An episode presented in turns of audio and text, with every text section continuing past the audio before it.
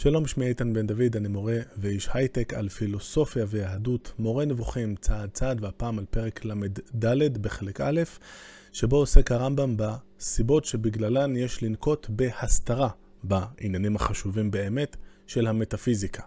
כשאנחנו רוצים לעסוק בנושאים כמו למשל ההשגחה, או מה קורה עם הנפש, אחרי שמתים וכן הלאה, אומר הרמב"ם, אנחנו צריכים להסתיר. אי אפשר לגלות את הדברים בשפה פשוטה וברורה להמון. למה אתם שואלים? בואו נקרא את הפרק. הסיבות האוסרות לפתוח את ההוראה במטאפיזיקה, להצביע על מה שראוי להצביע עליו ולהציג זאת בפני ההמון, הן חמש. הסיבה הראשונה היא הקושי של העניין בעצמו, דקותו ועמקותו. הוא אמר, רחוק מה שהיה ועמוק עמוק, מי ימצאנו? ציטוט שאני אוהב במיוחד מקהלת. ונאמר, והחוכמה מאין תימצא? אה, ציטוט אה, מאיוב. אה, ליבוביץ' מצביע כאן על זה שאולי הרמב"ם לא סתם בוחר דווקא את הציטוט, את הציטוט הזה, מכיוון שכמו שנראה, המתודה של שלילת התארים מהאל, לדעת מה אלוהים הוא לא, היא מתודה שמבחינת הרמב"ם היא מרכזית בדרך שלנו להשגת האל כפי יכולת האדם. ואין ראוי להתחיל בהוראה בקשה ביותר ובעמוק ביותר להבנה. הדוגמה שאני אוהב לתת, בהיותי מורה למתמטיקה, כשאני, כשאנחנו מלמדים ילדים בכיתה ד', ה', על מושג השורש, אנחנו אומרים להם שהשורש של 16 זה 4. רק אחר כך אנחנו נגלה להם אה, שהשורש של 16 יכול באותה מידה להיות מינוס 4, ורק אחרי זה, אם בכלל, נסביר להם שגם יכול להיות מצב שלמספר שלילי יש שורש, אם אנחנו מרחיבים את מושג השורש. לא נוכל להתחיל עם מספרים מרוכבים לפני שקודם אה, נגיד בצורה לא מדויקת, אה, נציג בצורה לא מדויקת את מושג השורש, פשוט אי אפשר להתחיל באמת עצמה, זה מסובך מדי. מזה הם מסכנים, ילדים בכיתה ד', מה אתם רוצים מהם? מהמשלים המפורסמים ביותר בעדתנו, בתרבות שלנו, לדמות את החוכמה למים. האמת היא שזה בדרך כלל, אה, את התורה מדמים למים, אבל אה, לא יפתיע שהרמב"ם מזהה את התורה עם החוכמה. הם, עליהם השלום, הכוונה לחז"ל, הבהירו במשל זה עניינים שונים. מכללם, שמי שיודע לשחות, מוציא פנינים מקרקע הים, ומי שאינו יודע לשחות, טובע. לכן יעסוק בשחייה רק מי שיתאמן ללמוד אותה. אני בתור ירושלמי יותר ממזדהה.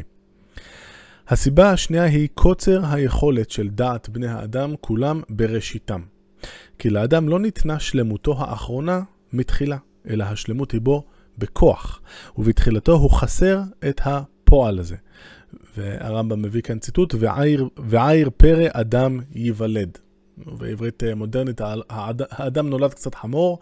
הרעיון כאן הוא שבהתחלה, גם אם נביא את הבן אדם הכי מבריק, הוא לא נולד עם הדעות הנכונות, אלא הוא צריך אה, בהדרגה להוציא את היכולת השכלית הזאת של לדעת להגיע לאמיתות מן הכוח אל הפועל.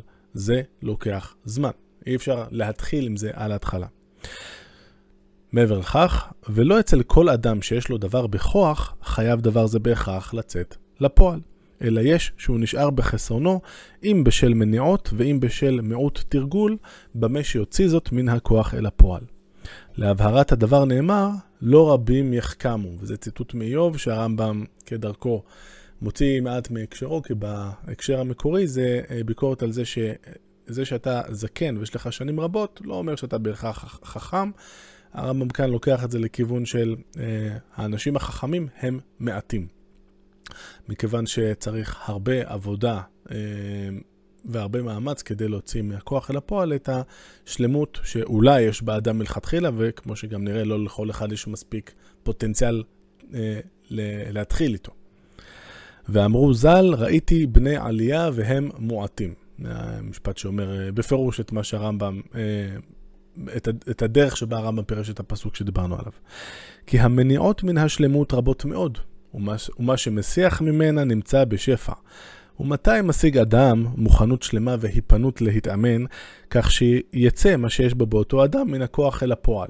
הרמב"ם כותב את הדברים, צריך לומר, אה, אחרי שפקד אותו האסון, אה, שבעקבותיו, האסון של מות אחיו דוד, שה, שבעצם פרנס את, ה, את המשפחה שלו ואת המשפחה של הרמב"ם, ולאחר מכן הרמב"ם שסירב לקבל שכר על אה, הוראה ועל, ועל התפקיד שלו כגדול הדור, בעצם פנה לפנות ולעסוק, פנה לעסוק ברפואה.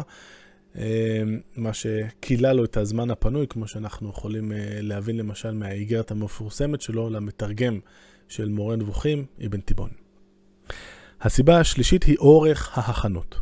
כי יש לאדם בטבעו תשוקה לבקש מטרות, ופעמים רבות הוא מואס בהכנות או דוחה אותן. ודע שאילו הושגה מטרה בלי ההכנות הקודמות לה, לא היו אלה הכנות, אלא הן היו הסחות דעת ודברים מיותרים לגמרי. כל אדם, ויהיה זה הטיפש שבאנשים.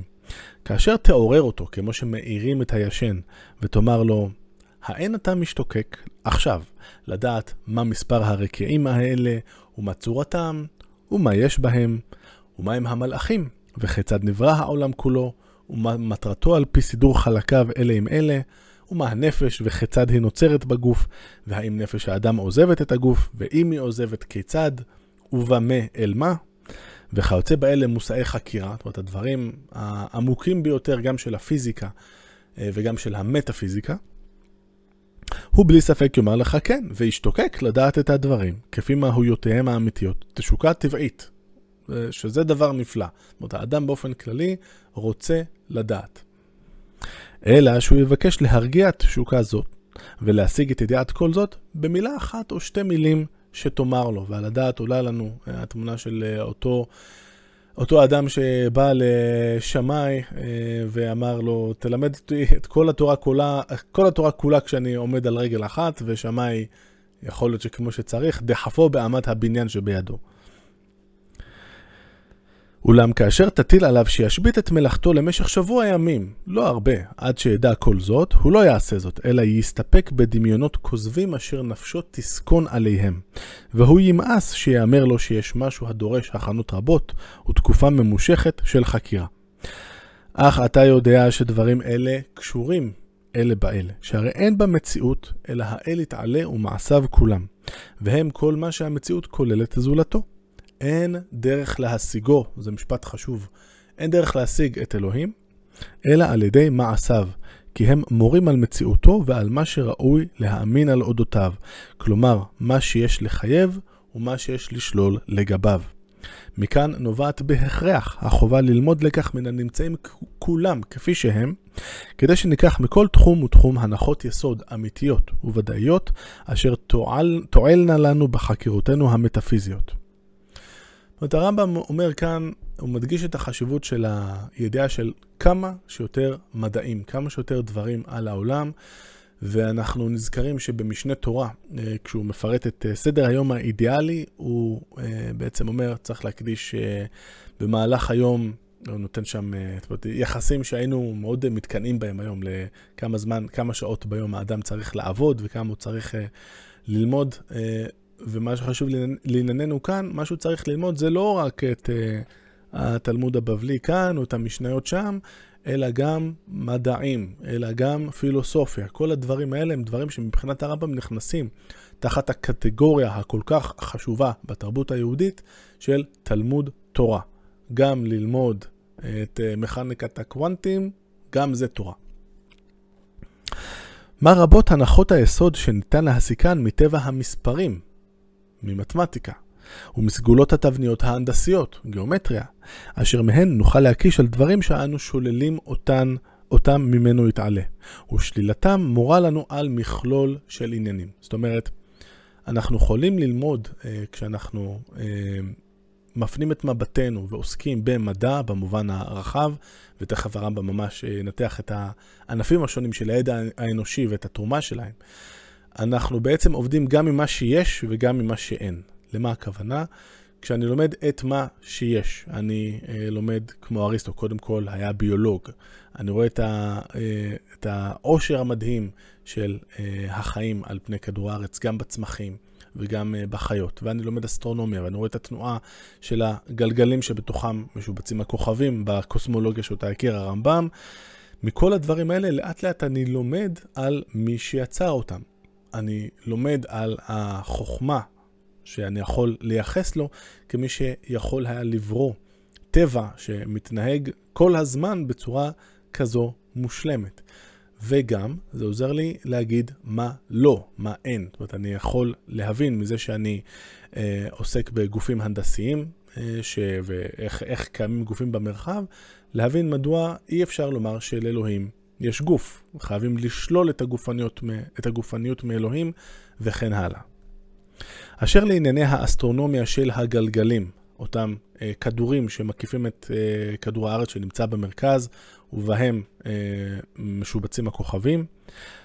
והפיזיקה, איני סבור שיקשה עליך להבין שאלה הם דברים הכרחיים כדי להשיג מהו יחס העולם אל הנהגת האל כפי שהיא באמת, ולא על פי הדמיונות.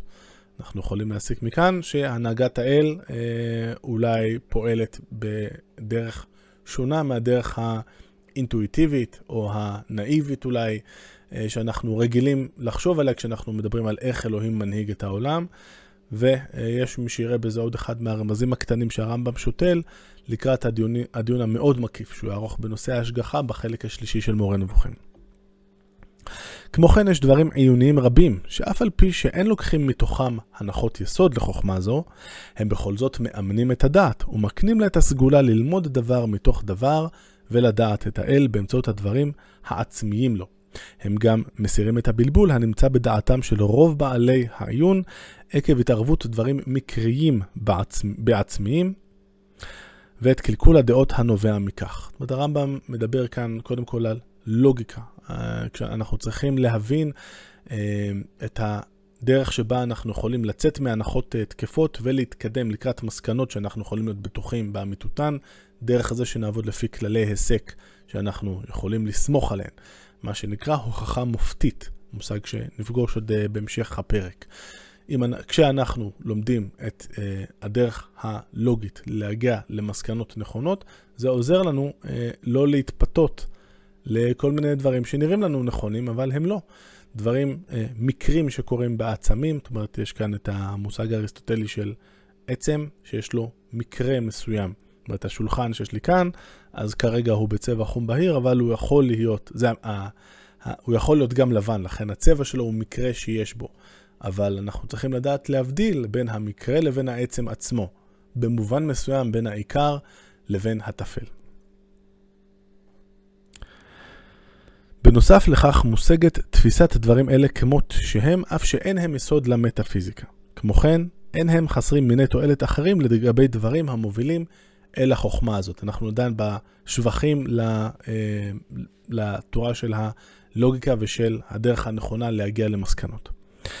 מכאן שבהכרח אין מנוס למבקש את השלמות האנושית מלהתאמן תחילה במקצוע ההיגיון, אחר כך במתמטיקה, לפי הסדר, אחרי כן במדעי הטבע, פיזיקה, כימיה, איך העולם עובד, ולאחר זאת במטאפיזיקה. בעצם הרמב"ם פורס לנו כאן את הקוריקולום, את הדברים, את סוגי המדעים, סוגי הידע, שהאדם חייב לעסוק בהם כהכנה לפני שהוא מגיע לעסוק במטאפיזיקה, בשאלות הגדולות.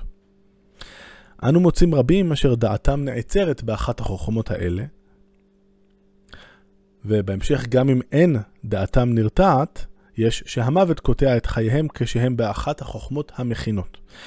אילו לא ניתנה לנו שום דעה בדרך המסורת, ולא היינו מודרכים על שום דבר באמצעות משל, אלא היינו מחויבים לתפוס תפיסה שלמה באמצעות הגדרות עצמיות ולאמת באמצעות הוכחה מופתית את מה שמבקשים לאמת, דבר שאינו אפשרי, אלא לאחר ההכנות הממושכות האלה, היה זה גורם שכל בני האדם ימותו מבלי לדעת אם יש אלוה לעולם או אין, או אין אלוה לעולם.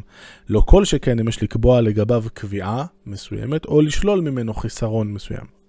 לעולם רק אחד מעיר ושניים ממשפחה, ציטוט מירמיה, היו נחלצים מכיליון זה.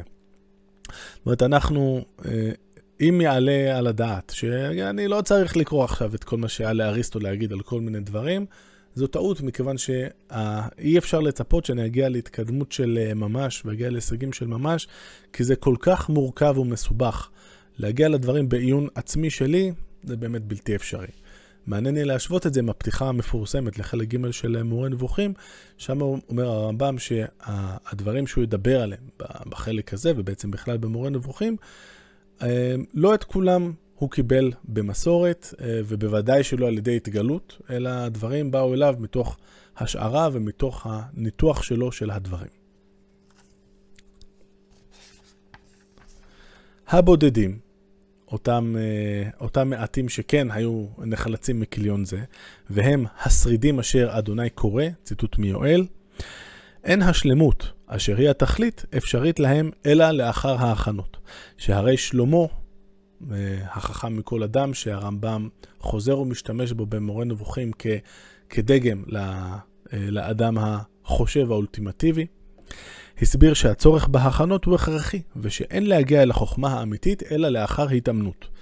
ואם אתם לא זוכרים ציטוט כזה של אה, שלמה, אז הנה זה בא. באחד הפסוקים שהפשט שה, שלהם מאוד מאוד לא ברור, ויש הרבה ויכוחים בין הפרשנים הקלאסיים לגבי המשמעות שלו, הרמב"ם נותן לנו אה, פרשנות שנראית די משכנעת. הוא אמר, אם כהה הברזל והוא לא פנים קלקל, וחיילים יגבר, ויתרון הכשר חוכמה. הרמב"ם לא מפרש את זה יותר מדי כאן, אבל מקובל לפרש לאור ההקשר שהרמב"ם, שהרמב"ם נותן כאן. מדובר כאן על אה, ברזל של סכין, או של אה, חרב וכולי, והוא לא פנים קלקל, זאת אומרת הוא לא אה, חד, אז צריך לעבוד מאוד קשה כדי לחתוך איתו משהו, וחיילים מגבר, צריך להפעיל הרבה אנרגיה. ויתרון הכשר חוכמה, עוד יותר מהדבר הזה, זה ההכשרות שהחוכמה צריכה לעבור. אם את ה... ברזל של הלהב, של הסכין, של הגרזן, של החרב, אנחנו חייבים להשחיז ולעבוד הרבה כדי שנוכל להפיק איזושהי תועלת מאותו כלי, על אחת כמה וכמה מצב עם החוכמה. ואמר שמע עצה וקבל מוסר למען תחכם באחריתך. הציטוט הראשון היה מקהלת, השני ממשלי. יש גם צורך אחר להשיג את לימודי ההכנה. כי כאשר אדם מבקש לדעת במהירות, שזאת תמיד מבחינת הרמב"ם טעות, הרבה פעמים הרמב"ם יגיד, אה, זה לא כמו שחשבת במחשבה הראשונה, דוגמה בולטת היא אה, הפתיחה של פרק ב' אה, בחלק א', שבו הרמב"ם מפיל פטיש של חמש טון על, על הקורא. כאשר אדם מבקש לדעת במהירות, מתעוררים בו ספקות רבים. והוא מבין, מבין במהירות גם את טענות הנגד, כלומר סתירת הגד כלשהו. כי זה דומה להריסה לגבי בניין. להרוס בניין זה יחסית קל, הרבה יותר קל מאשר לבנות אותו. ואילו אישור ההגדים ופתרון הספקות אינם אפשריים אלא על סמך הנחות רבות הלקוחות מאותן לימודי הכנה. עוד דוגמה ממתמטיקה, נזכיר לכם קצת את הטראומות. הרבה פעמים יש שאלה שאומרת, אה, הנה טענה, תגידו אם היא נכונה או לא נכונה. כדי להראות שטענה מסוימת אינה נכונה, אני רק צריך להביא דוגמה נגדית אחת ואני מסודר. בשביל להראות שטענה היא נכונה, או אני צריך כבר לעבוד קשה ולבנות הוכחה.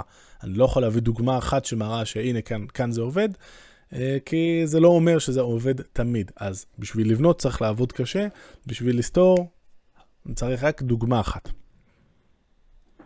מעיין שאין בידו לימודי הכנה משול למי שרץ ברגליו כדי להגיע למקום כלשהו, ובדרכו הוא נופל לתוך בור עמוק, ואין לו תחבולה לצאת ממנו עד שהוא מת. אילו לא היה רץ והיה נשאר במקומו, היה מוטב לו. שלמה הפליג במשלי בתיאור מצביהם של העצלנים ואי יכולתם. כל זאת משל לאי היכולת ללמוד את החוכמות. הוא אמר לגבי תשוקתו של המשתוקק להשיג מטרות, ואינו משתדל להשיג את ההכנות המובילות אל המטרות האלה, אלא הוא משתוקק בלבד לאמור, ציטוט ממשלי, תאוות עצל תמיתנו, כי מענו ידיו לעשות. כל היום מתאווה תאווה, וצדיק ייתן ולא יחסוך. הוא אומר שהסיבה שתשוקתו של העצל הורגת אותו היא שאינו משתדל ועמל להשיג מה שירגיע תשוקה זו, אלא ירבה לייחל ולא יותר, ויתלה תקוותיו במה שאין לו הכלי להשיגו. לו פסק מלהשתוקק, היה מוטב לו. והתבונן בסופו של המשל כיצד הוא מסביר את ראשיתו באומרו וצדיק ייתן ולא יחסוך, שהרי אין צדיק ניגוד של עצל, אלא לפי מה שהסברנו. כי הצדיק באנשים הוא הנותן לכל דבר את המרגיע לו, כלומר, את זמנו כולו ללימוד, ולא ימנע מזמנו כלום כדי לתיתו למשהו אחר. הוא אומר כביכול, וצדיק ייתן ימיו לחוכמה, ולא יחסוך מהם, בדומה לדברו, אל תיתן לנשים חיליך. זאת אומרת, אה, התרגום או הפרשנות של הפסוק האחרון, אל תיתן לנשים חיליך, אה, אנחנו נזכרים במה שאמר לנו הרמב"ם בפתיחה למורה נבוכים, שהמשל העיקרי של אה, ספר משלי הוא לדבר על החומר כעל אישה. אל תיתן לנשים חיליך, זה לא הפשט של אה, תפסיק לרדוף אחרי שמאלות ובחורות כל היום, אלא אל תשקיע את האנרגיה שלך בעיסוק בדברים שאינם נכונים, שאינם ראויים, כמו החומר, הכסף, התאוות שלך, אלא בחוכמה ובהשגתה. רוב החכמים, וכוונתי למפורסמים בחוכמה, שזה לא אומר שהם חכמים, אלא רק אומרים עליהם שהם חכמים, שימו לב, סובלים מן המחלה הזאת, כלומר, בקשת מטרות ודיבור על אודותן מבלי לעיין בלימודי ההכנה שלהם.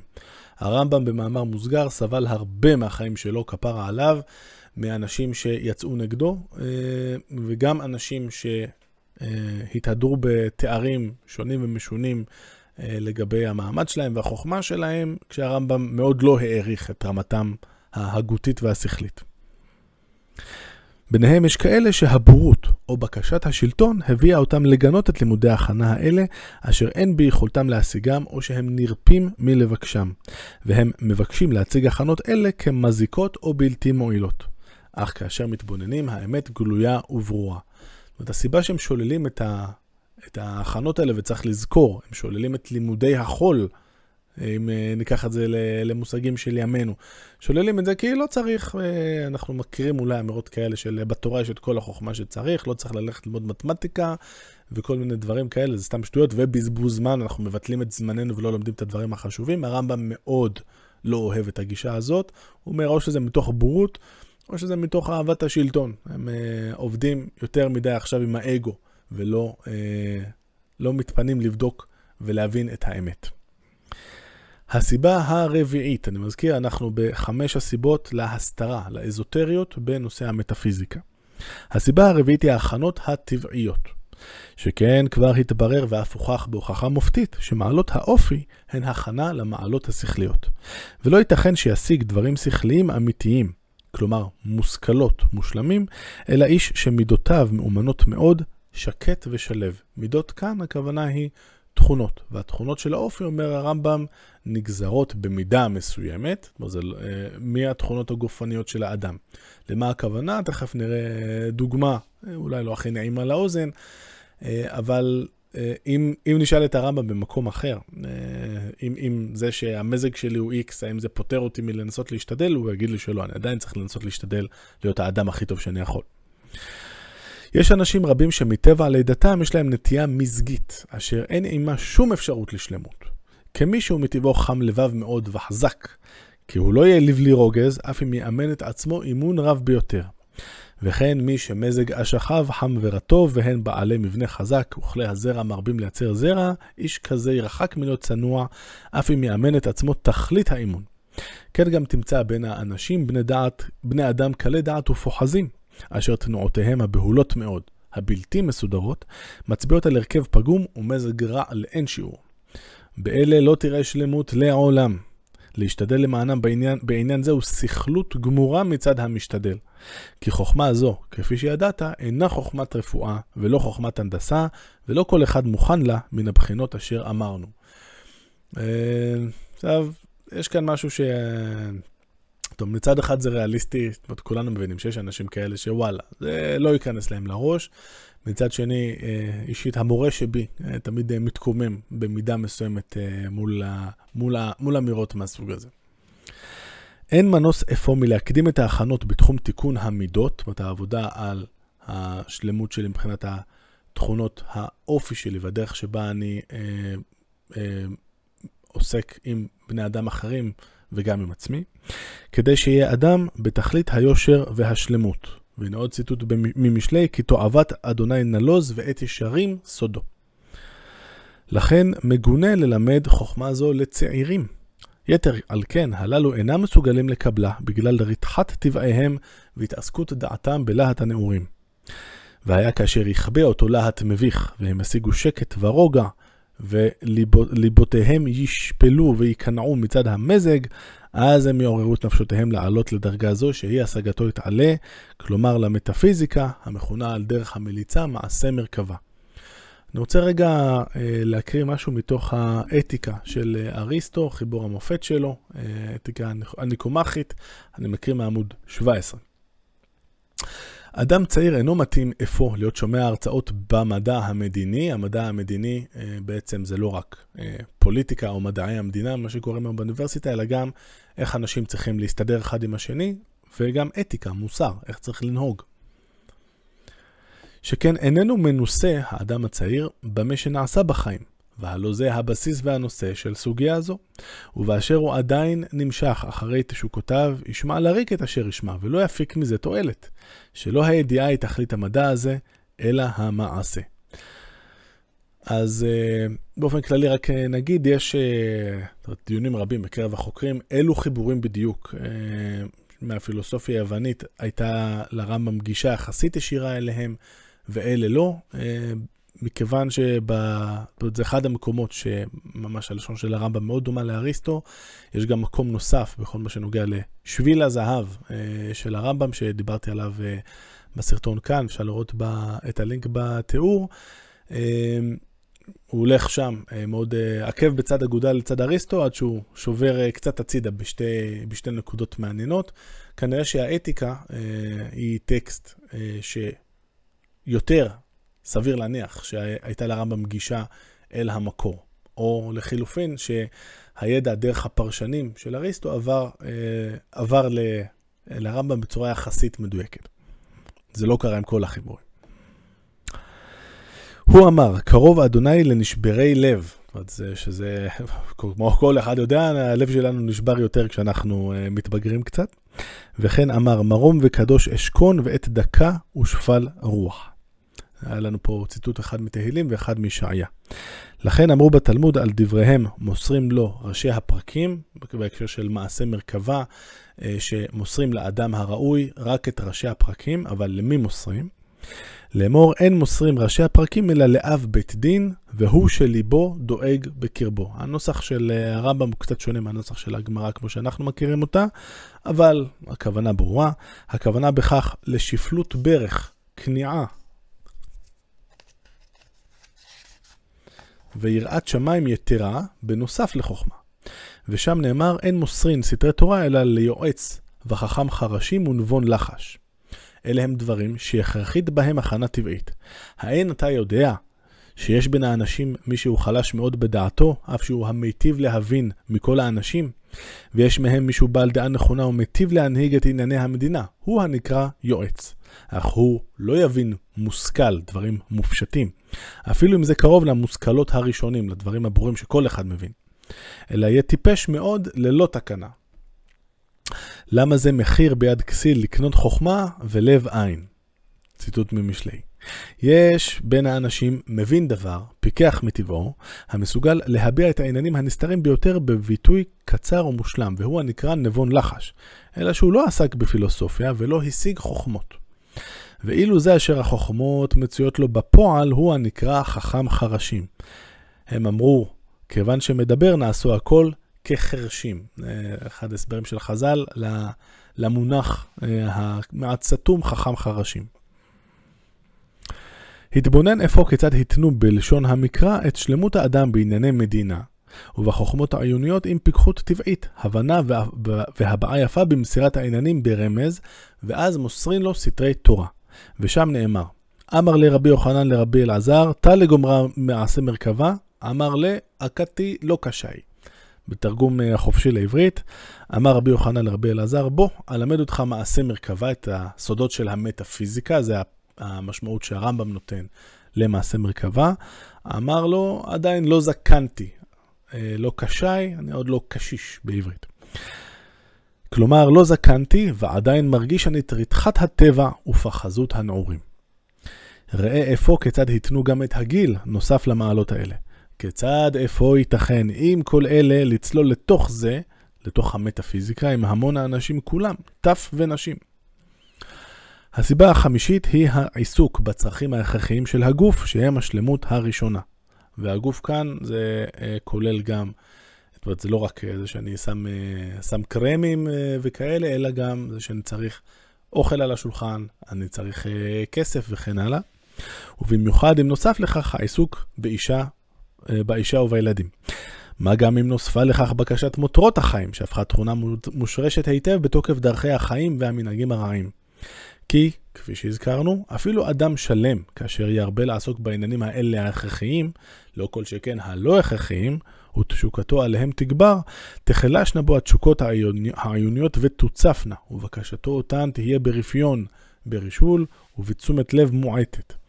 אזי הוא לא ישיג את אשר בכוחו להשיג, או ישיג השגה משובשת, שהשגה ואי יכולת משמשים בה בערבוביה. באמת בקשת המותרות, הרמב"ם אה, יוצא נגדה בסוף המאה ה-12, מה נגיד אנחנו ממרומי המאה ה-21. אנחנו מגיעים לסיום. בתוקף הסיבות האלה כולן, הדברים האלה ראויים ליחידי סגולה מאוד, ולא להמון. לכן יש להסתירה מן המתחיל ולמנוע אותו מלפנות עליהם, כשם שמונעים ילד קטן מלאכול מאכלים גסים ומלהרים מסעות. נסכם, הרמב"ם בפרק הזה אה, בעצם הסביר למה בכלל צריך לנקוט אה, הסתרה במושגים של ה... כשדנים במטאפיזיקה, לא דבר מובן מאליו. ראינו חמש אה, סיבות, וב... ובעיקר ראינו שמי שלא ראוי, או לא יכול, או עדיין לא יכול, כי אין לו מספיק כישרון טבעי, כי הוא עדיין לא השלים את ההכנות המרובות מאוד שצריך לעבור בדרך לשם, עדיף שאפילו לא יתחיל, כי הדבר הזה עלול לגרום לו עוד יותר נזק אה, בעיון אה, לא נכון ולא מסודר, מאשר שהוא היה פשוט לא, לא נכנס לעניינים האלה מלכתחילה, זו טענתו של הרמב"ם. עד כאן להפעם, להתראות.